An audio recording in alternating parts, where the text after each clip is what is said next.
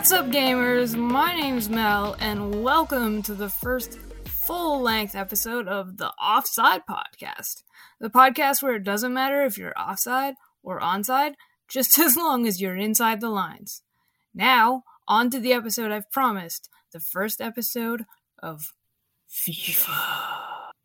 Just a quick note before we get started that this podcast is likely at some point to contain some swears. But, like I said in the trailer, I'm going to be beeping the audio. See if you can identify the football themed word or sounds which I use for censorship. You can learn the answer at the halfway point of the next podcast. Last thing. Though this pod is going to aim to be relatively clean, I'm also going to be making some mention of some light white collar crime and some pretty sketchy business. So listen to your parents and skip ahead on this one if they say so, kids. Okay, on with the show. Let's go! Offside.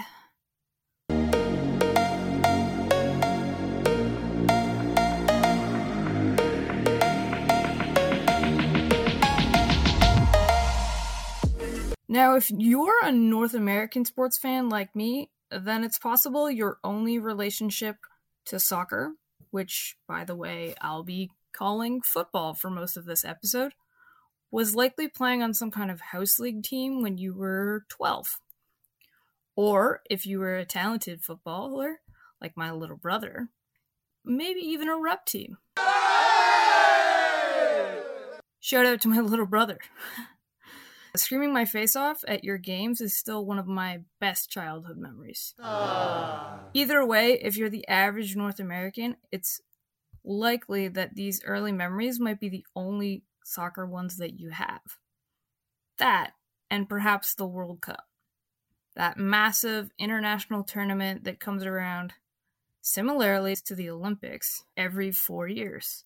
For me, watching the tournament and the massively big deal that it was to the rest of the world was pretty epic, particularly in Europe and the parts of South America where football was described by the commentators as a religion. And that wasn't too hard to see when cameras panned to fans, with their faces painted, chants for individualized players and countries, and more scarves and beer caps than the Frosty the Snowman that your dad helped you build on Christmas Day. Basically, what I'm saying is that in the rest of the world, football's a big deal. That being said, though, despite what they might want you to think, FIFA didn't really invent the concept of football. In fact, far from it. So before we dive into the deep, complicated world of one of the most corrupt sports organizations in history, let's go back to the land before FIFA, when the game was truly just the beautiful game. Not unlike how some Canadians are acutely proud to inform people that their nation invented the game of hockey, or an American claiming baseball is their own, so too does the small nation of England proudly cling to the claim of having invented the game of football. Although plenty of other European nations would play the games, often with slight rule differences from one country to another, or even from one county to another. In researching this podcast, no organization displays England's love for football than the organization that predated FIFA by some 40 years the FA, or Football Association. First off, I'd like to point out, just because I find it amusing, that this English Football Association seriously personifies what I consider to be a confident England.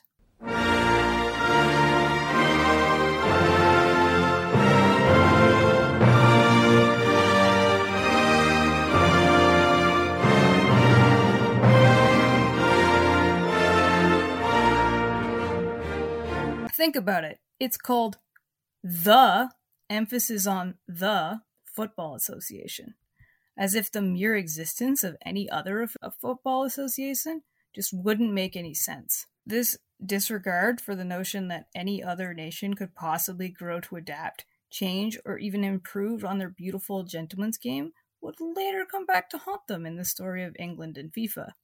But that's for later. Now back to the FA itself.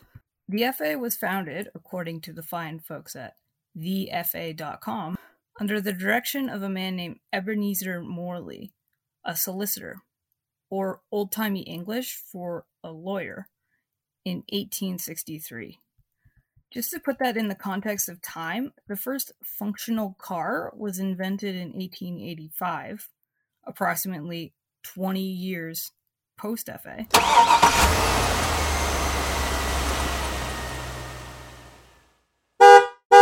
The Queen of England at the time was Queen Alexandra, 89 years before Queen Elizabeth II.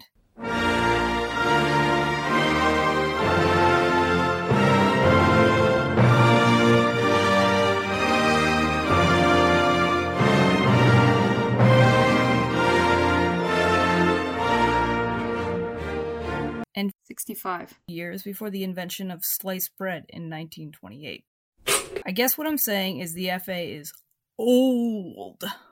Old as Mbappe. in fact. Anyway, our boy Ebenezer Morley formed a team made up of schoolboys, which he called the Barnes FC, or Barnes Football Club, and hosted the first official meeting of the FA in the most British place possible, the Freemasons Tavern. It's said that the original association was made up of 11 teams, including Ebenezer's original Barnes Club, and one, Civil Service FC, which still exists today in the Southern Amateur League's senior division. The rules, which the FA for some reason referred to as laws, were finalized and published into a booklet which would cost a shilling and a sixpence. Anyone out there looking for a copy? That's approximately three pounds forty-five in today's coinage. Interestingly, what we might call today a slide tackle, which the FA in 1863 referred to as hacking, was not allowed in the original version of football coveted by the FA. With that being said, even the FA's own telling admits that those very specific rules were used sparingly, frequently ignored, and though some changes and advertising of the organization of matches were published in sports papers at the time, they were often thrown out the window.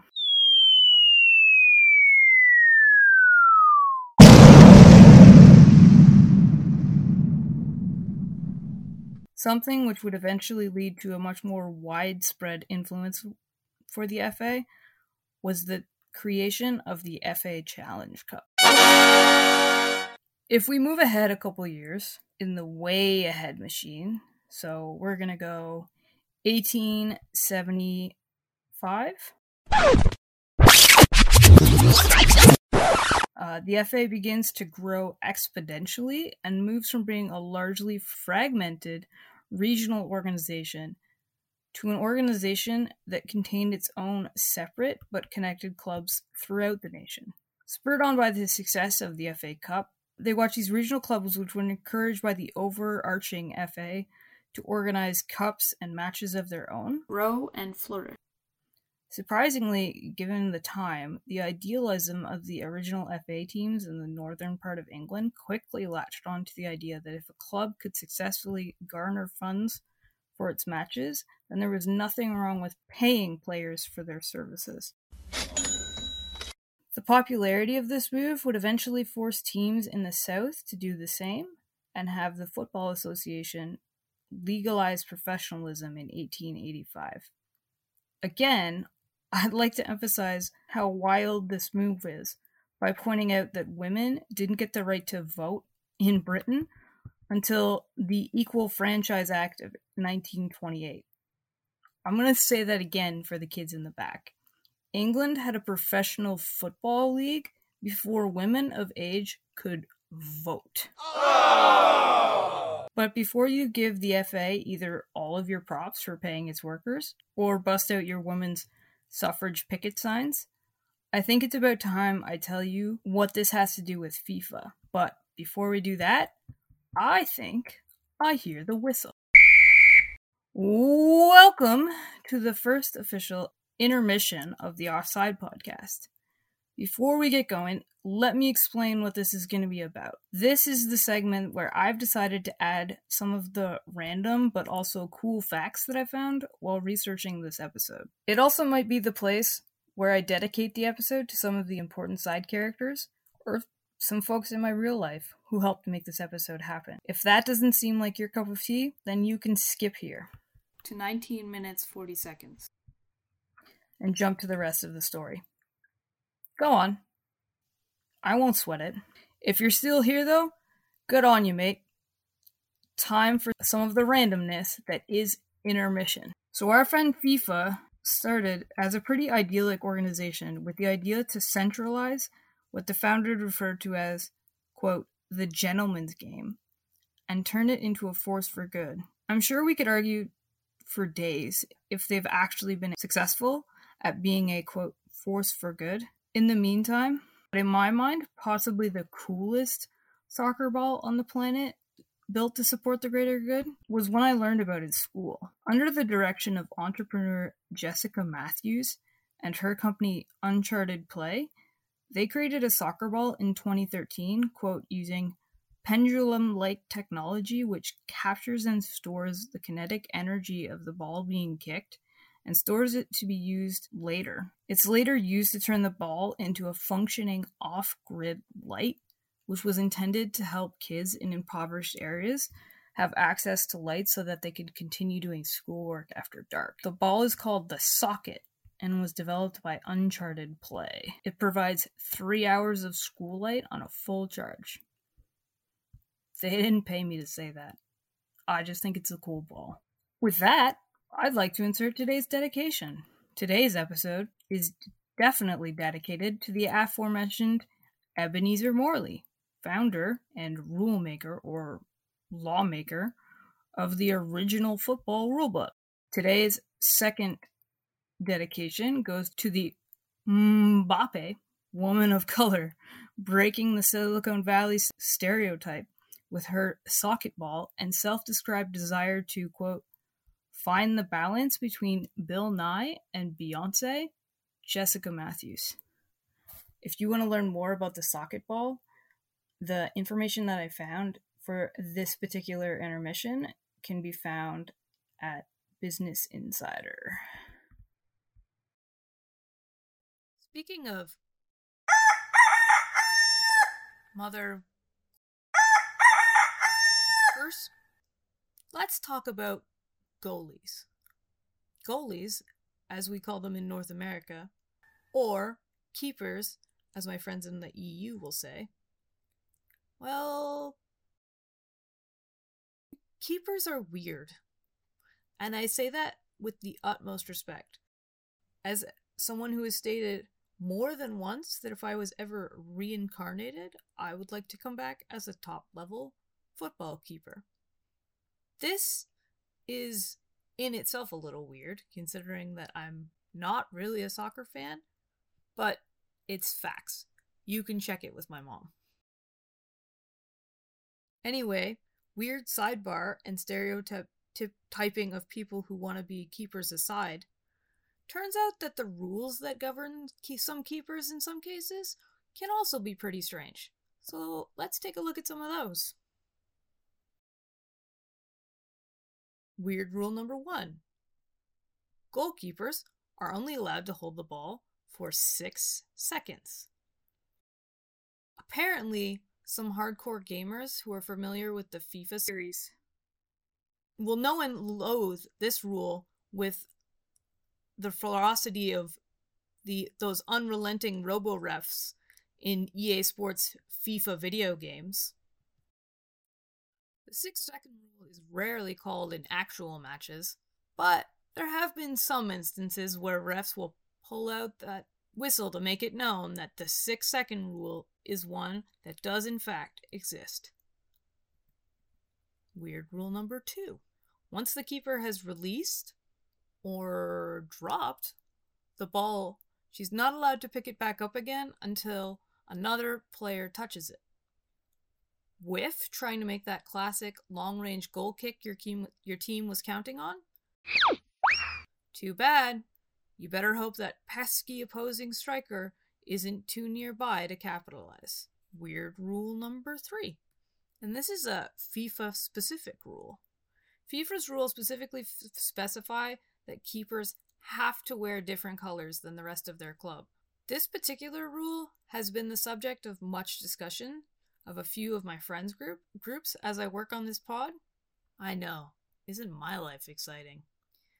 FIFA's official standing on this rule states that the rule exists to protect own goals. This seems a little strange to me considering the fact that to be honest, soccer seems to be the sport where I see the most own goals. I also kind of think that it strikes me as a grand insult to the intelligence of keepers of all stripes everywhere that they somehow couldn't tell the difference between their own players. But other football fans with far greater knowledge in this field than me, or on the pitch rather, see what I did there? Have reminded me that unlike hockey, football teams don't always have home and away jerseys, and so perhaps the rule exists because the world doesn't have enough colors to make a keeper stick out. The second explanation that was suggested also seems pretty plausible to me, and that is that football, as it is now, and as it has in fact always been, is particularly obsessed with the idea of tradition and keeping soccer pure. Though I can't really find much evidence to support either argument, I'm partial to the tradition one. Who knows? Maybe some rebel of a goalie just thought having a tie dye jersey would be slick. Like I said, goalies are a unique breed. So I've been harshing on goalies a little bit now. Um, so this last fact isn't so much a fact as it is a request. Next time you see one, give your goalie slash keeper a hug. It really is true that goalies get the unfair rep of being weird. But maybe the prospect of having a ball or puck hurled at your face seems like a terrible idea. But to some of us, having the opportunity to have a football in your hands was a solid way to spend a Saturday. So, throw it in, roll it in, send it two thirds of the way down the field, or make your defender kick it for you. Just keep it in on the right side of the line. That and hug your goalie. Special thanks to Emily Adib and her Playfinder blog for taking me down that weird keeper rules rabbit hole. I'm going to throw her link in the show notes in case you want to see some videos of keepers breaking some of these time honored rules.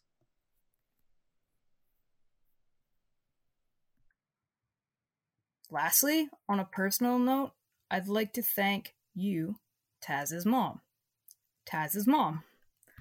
The woman who not only unknowingly inspired this episode, gave birth to and raised my favorite podcast buddy, and also apparently literally had a soccer ball as a present and important part of her wedding.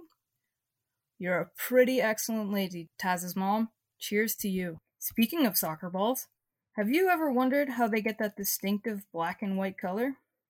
Or why they get that distinctive black and white color? Me too. According to the fine folks at yoursoccerhome.com, the questionably moral corrupt folks at FIFA came up with the idea of the black and white soccer ball used first in 1970 at their World Cup so that the TV audiences who were viewing the game at the time on a black and white television could more easily see the ball. That, my friends, is what we in the podcast world call an expertly placed segue.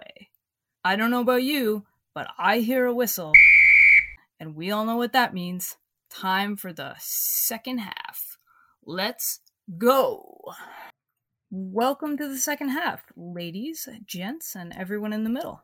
Now, last we left off, it was 1885, and then the number of teams was growing in the F- FA, so was discontent among some football fans and players alike that having clubs in the FA be professionalized was going to result in, quote, corruption of the game. For those of you who don't know how this FIFA story ends, that's a bit of foreshadowing. Anyway, in 1884, the FA earned a degree of competition, probably partially because of the growing popularity of the game, which, by the way, still has little in the way of centralized rules, and partly because of contention regarding amateur players versus professional players.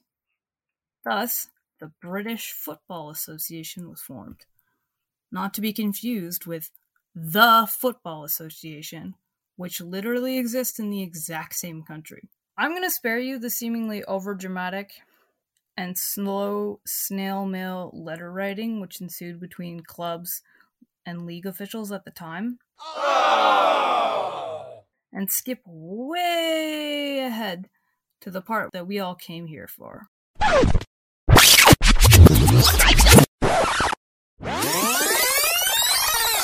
All you really need to remember is that in around about the turn of the century, football in Britain was engaging in, quote, a bit of a gentlemanly scuffle. Or as we here in America might like, North America might like to call it, a. So, how, you might ask, does Britain fix its fickle football problem? Say that three times fast. Well, surprisingly, or unsurprisingly, English fixes its football problem the same way it seems to have, quote, fixed this problem. In a, in a lot of other things in the age of colonialization, it let other countries solve its problem. Specifically, gentlemen from Belgium, Denmark, France, the Netherlands, Spain, Sweden, and Switzerland. By this time, the game of football had also spread to other nations, but similar to the problem faced by the FA, the game was played by different clubs by different rules depending on where you were. Much like the International Olympic Committee, baby FIFA set out with the very idealistic and broad goal of centralizing the rules of, quote, association football, not to be confused with American football or rugby, and to foster friendly relations among member nations. Basically, they wanted to harden Mr. Ebenezer Morley's original rulebook and be the centralized body that would organize international friendlies and tournaments between clubs and make sure that all of the other members played nicely together. And how did the fine British gentleman respond to a bunch of men from other countries proposing this exclusive organization of FIFA, which, part of my French, stands for Fédération Internationale de Football Association. Well, the English responded exactly how you might expect a stereotypical aristocratic British villain to respond.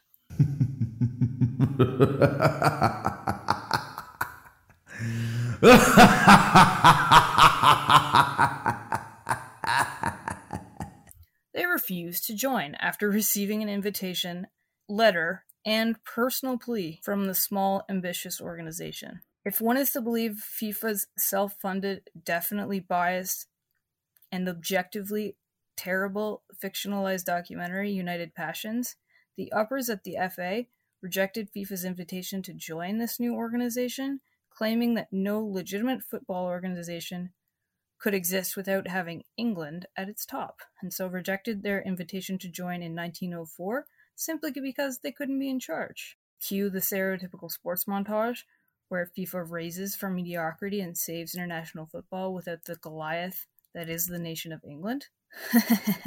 Just kidding. Although there are a lot of people who will say, including FIFA itself, that the organization did a lot to spread and create more, a more cohesive game that was then spread further to other nations around the world. Unfortunately, though, the podcast you're listening to is aiming to tell you the true and less glamorous side of the game and the organization that so many have grown to love. That being said, like I said previously, it wasn't all bad.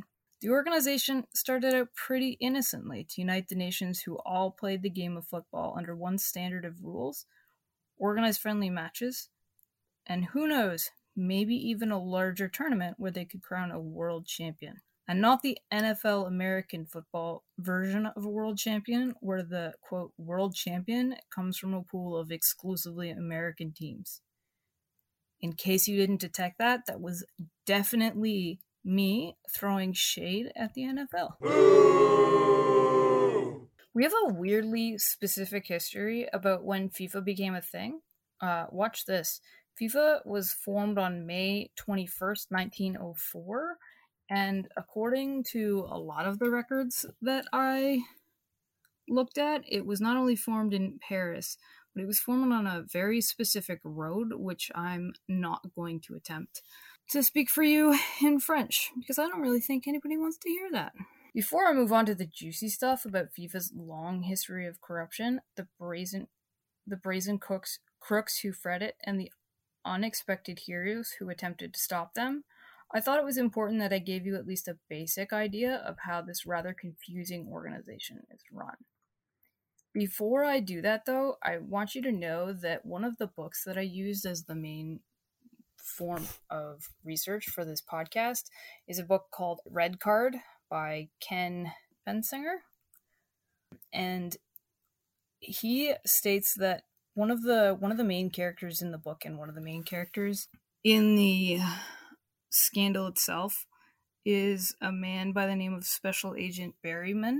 He's a an FBI guy, and his him and his FBI colleagues, some of whom worked on uh, organized crime and mob cases, said that even they found it particularly difficult to understand exactly how the hierarchy of FIFA actually worked. So I just want to take this time to say that if for whatever reason you find what I'm about to explain to you a little bit confusing, that's totally okay. I feel like if the FBI says it's confusing, then it's definitely also allowed to be confusing to one of us.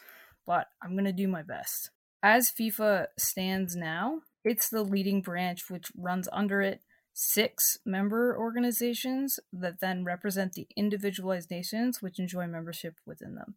Each individual member member nation inside of these larger branches uh, is given one vote in FIFA, regardless of its size and success in the World Cup, when FIFA is electing its all important president. These votes, along with the all important vote for which nation will host FIFA's all important quadrennial World Cup, are not only of great importance, but also are worth a great deal of money, both in terms of profit and sometimes the less than above bar bribes which allow the votes to be bought. It's the buying of votes, corruption, and bribes which begins our story. Before we're able to jump into the folks who will be the main characters of this podcast, it's important to note that one of the presidential runs inside FIFA, which is often seen as marking the beginning of corruption within FIFA, occurred in the year 1974. In 1974, a well known Brazilian Olympic swimmer, João Havelange, won the vote for FIFA presidency over Englishman Sir Stanley Rose, I think is how you say his name, a former football referee who was particularly controversial for his stance that apartheid South Africa was the correct policy, and so too was FIFA's support of it in backing of its law that no mixed race team was allowed to be fielded or was allowed to play within the confines of South Africa during apartheid. That particular stance became important and is often noted as being one of the reasons that Havelange was chosen over Sir Stanley simply because Havelange promised that he would ban apartheid South Africa from FIFA. So I find that particularly interesting, not just because obviously it was important, but also because uh, FIFA initially, and also even currently, if you pay attention, frequently will say that FIFA itself is is most invested in soccer and uh, doesn't dabble in politics. Um, this seems to be a recurring theme, not just for FIFA, but also for lots of other large sporting organizations like uh, the Olympic Committee and the Paralympic Committee, and I'm sure others. Hopefully, that doesn't get me in too much trouble to say that out loud, but it's true. Um, so, anyways, we're in 1974, and so we have uh, Havelange being being voted in as FIFA president. Uh, now, I'm, I am going to say here that there's obviously no way for me to absolutely and truly verify what I'm about to tell you, but um, one of again another one of the sources that I used for this podcast was a Netflix special that's on right now called FIFA Uncovered, and one of the Brazilian journalists who they talked to, who was in the room when the, all this voting was going down, uh, says that he witnessed that money was definitely and 100% passed in suitcases, like very James Bond style, and that he believes that this passing of suitcases was, in fact, passing of money, uh, which was to be used to buy people's votes for either Mr. Havelange or Mr. Uh, Stanley.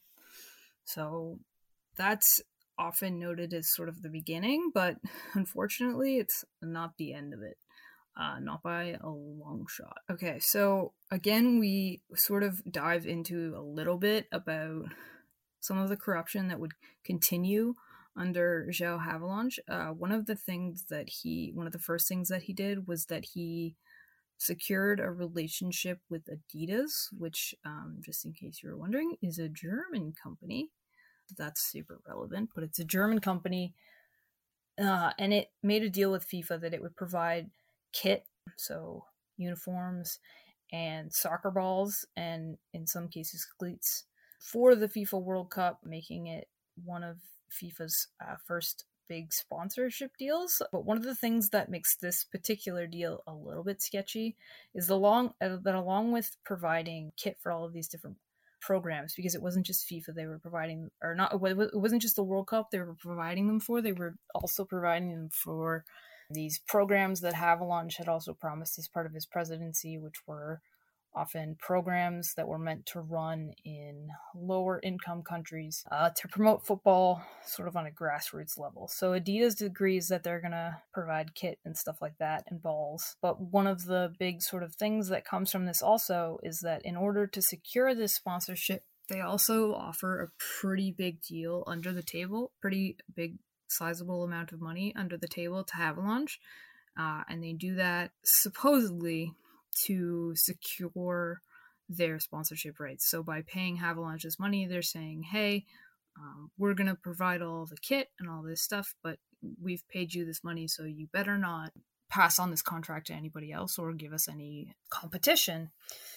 Um, along with that, Adidas is something that's also like, I don't know if you would see this as 100% corrupt or or just like a pretty fantastic uh, business decision but one of the other things that Adidas managed to do under this guy uh, who was their president at the time, Adolf Dassler, um, was they Adidas essentially created a side company uh, called ILS uh, or ISL, sorry, International Sports and Leisure, which was a supposed to be a sports media company whose literal sole function was to buy up all of the rights to FIFA in terms of like memorabilia and then also uh, television rights, which maybe initially wouldn't have been a huge amount of money, but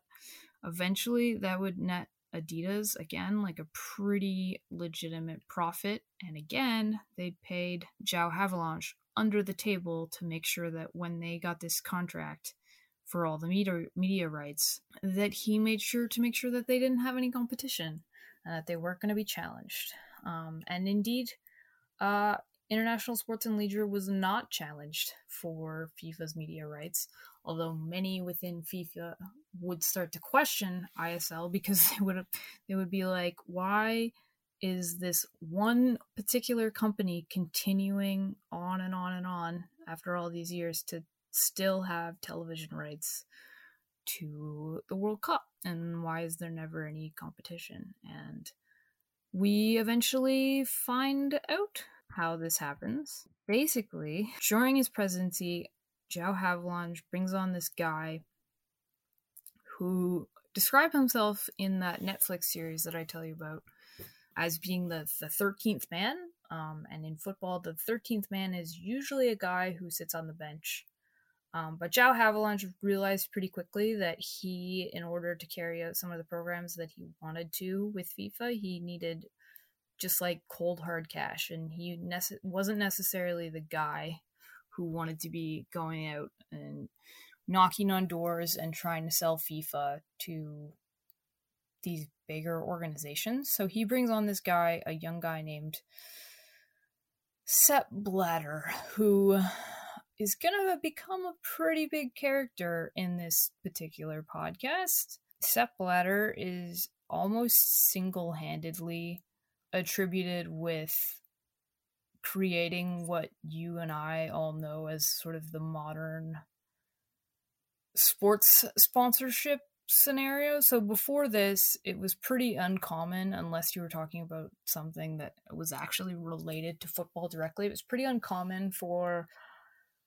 organizations to have sponsorships with companies that might not have anything to do with soccer. So, you know, now obviously it's pretty pretty common if you're watching even if you're watching like hockey and stuff like that for companies like Gatorade or BioSteel to uh, pay for sponsorship and pay for ads on the sides of boards and they have they make deals with players back when all of this is going down um, in, with fifa though that's not really a thing and sepp blatter sort of makes it his thing to approach these bigger companies and say hey yeah you should jump on board with us we're going to make a whole bunch of money with this world cup and if you provide us with a bunch of money to help us run FIFA and help us run all these programs, all these not just FIFA, uh, not just the World Cup itself, but also these uh, grassroots programs. If you help us with all that, will allow you to have ad space. Um, and one of the first organizations that Sepp Blatter approaches is Coca Cola. And they start this idea of a youth World Cup and youth development programs and coca-cola is noted as saying like okay well how many of how many bottles of coca-cola are you going to sell and Sepp Blatter goes no no no you don't understand. I'm not going to sell coca-cola. What i'm going to do is sell like the idea of coca-cola so that you in turn will sell more. One of the ways that we find out so so that's happening. FIFA's getting more money. FIFA's getting more um, support for what it what it needs, and one of the reasons that we find out that Havelange is taking all these kickbacks is in fact Mr. Sepp Blatter himself, which again, here's a spot of foreshadowing, is pretty ironic because uh, Sepp Blatter will later go on to be quite corrupt himself, but nonetheless, uh, he's at this time is the executive director of FIFA, and this is around sorry, this is around 1989. He's the executive director of FIFA, and so he's looking at all the financial statements. And one night, one time, he realizes that there's a, a million dollar payment from International Sports and Leisure, which comes from them directly to Havelange. It doesn't. It's not supposed to be in FIFA's books, but it ends up in FIFA's books Sepp Blatter goes, oh no, Havelange is taking kickbacks, and that sort of starts the beginning of corruption in FIFA. And uh, it only gets stickier from there, my friends. Um, but unfortunately for you guys, we've almost reached the 40 minute mark of this podcast, which is crazy. I can't believe I've literally talked for 40 minutes we are going to talk about Mr. Sepp Blatter and the people that he surrounds himself with, and how this leads to yet more corruption in FIFA and more shady business and lots more good stuff. Um, but that, my friends, is for another podcast. Um, you've now officially reached the end of the first full episode of the Offside podcast. If you made it this far, thank you so much. Um, I'm so grateful that you're here, and I'm so grateful that you were willing to listen to me talk about this crazy soccer organization from start to finish. I'm really excited about this particular series and I'm hoping that you enjoyed it too. So if you did, definitely make sure that you're subscribed and that you're reviewing us and doing all those things. Uh, it helps other people find us for sure. Thank you so much for listening, guys, and I will see you next time. The Offside podcast is a production of Soundshifter Productions, meaning it's written, produced, fact checked, hosted, and researched by yours truly. If you think I did a good job and stayed on side, definitely let me know. If you think I went offside and could do a better job, you can let me know that too. But, you know, maybe try to be nice about it. Please. You can do that though, either in comments or uh, reviews, or you can shoot me a line at offside.podcast12 at gmail.com. Thanks to Alex Action and Pixabay.com for the use of his tracks Passion as the intro and outro of this pod. See you next time, guys.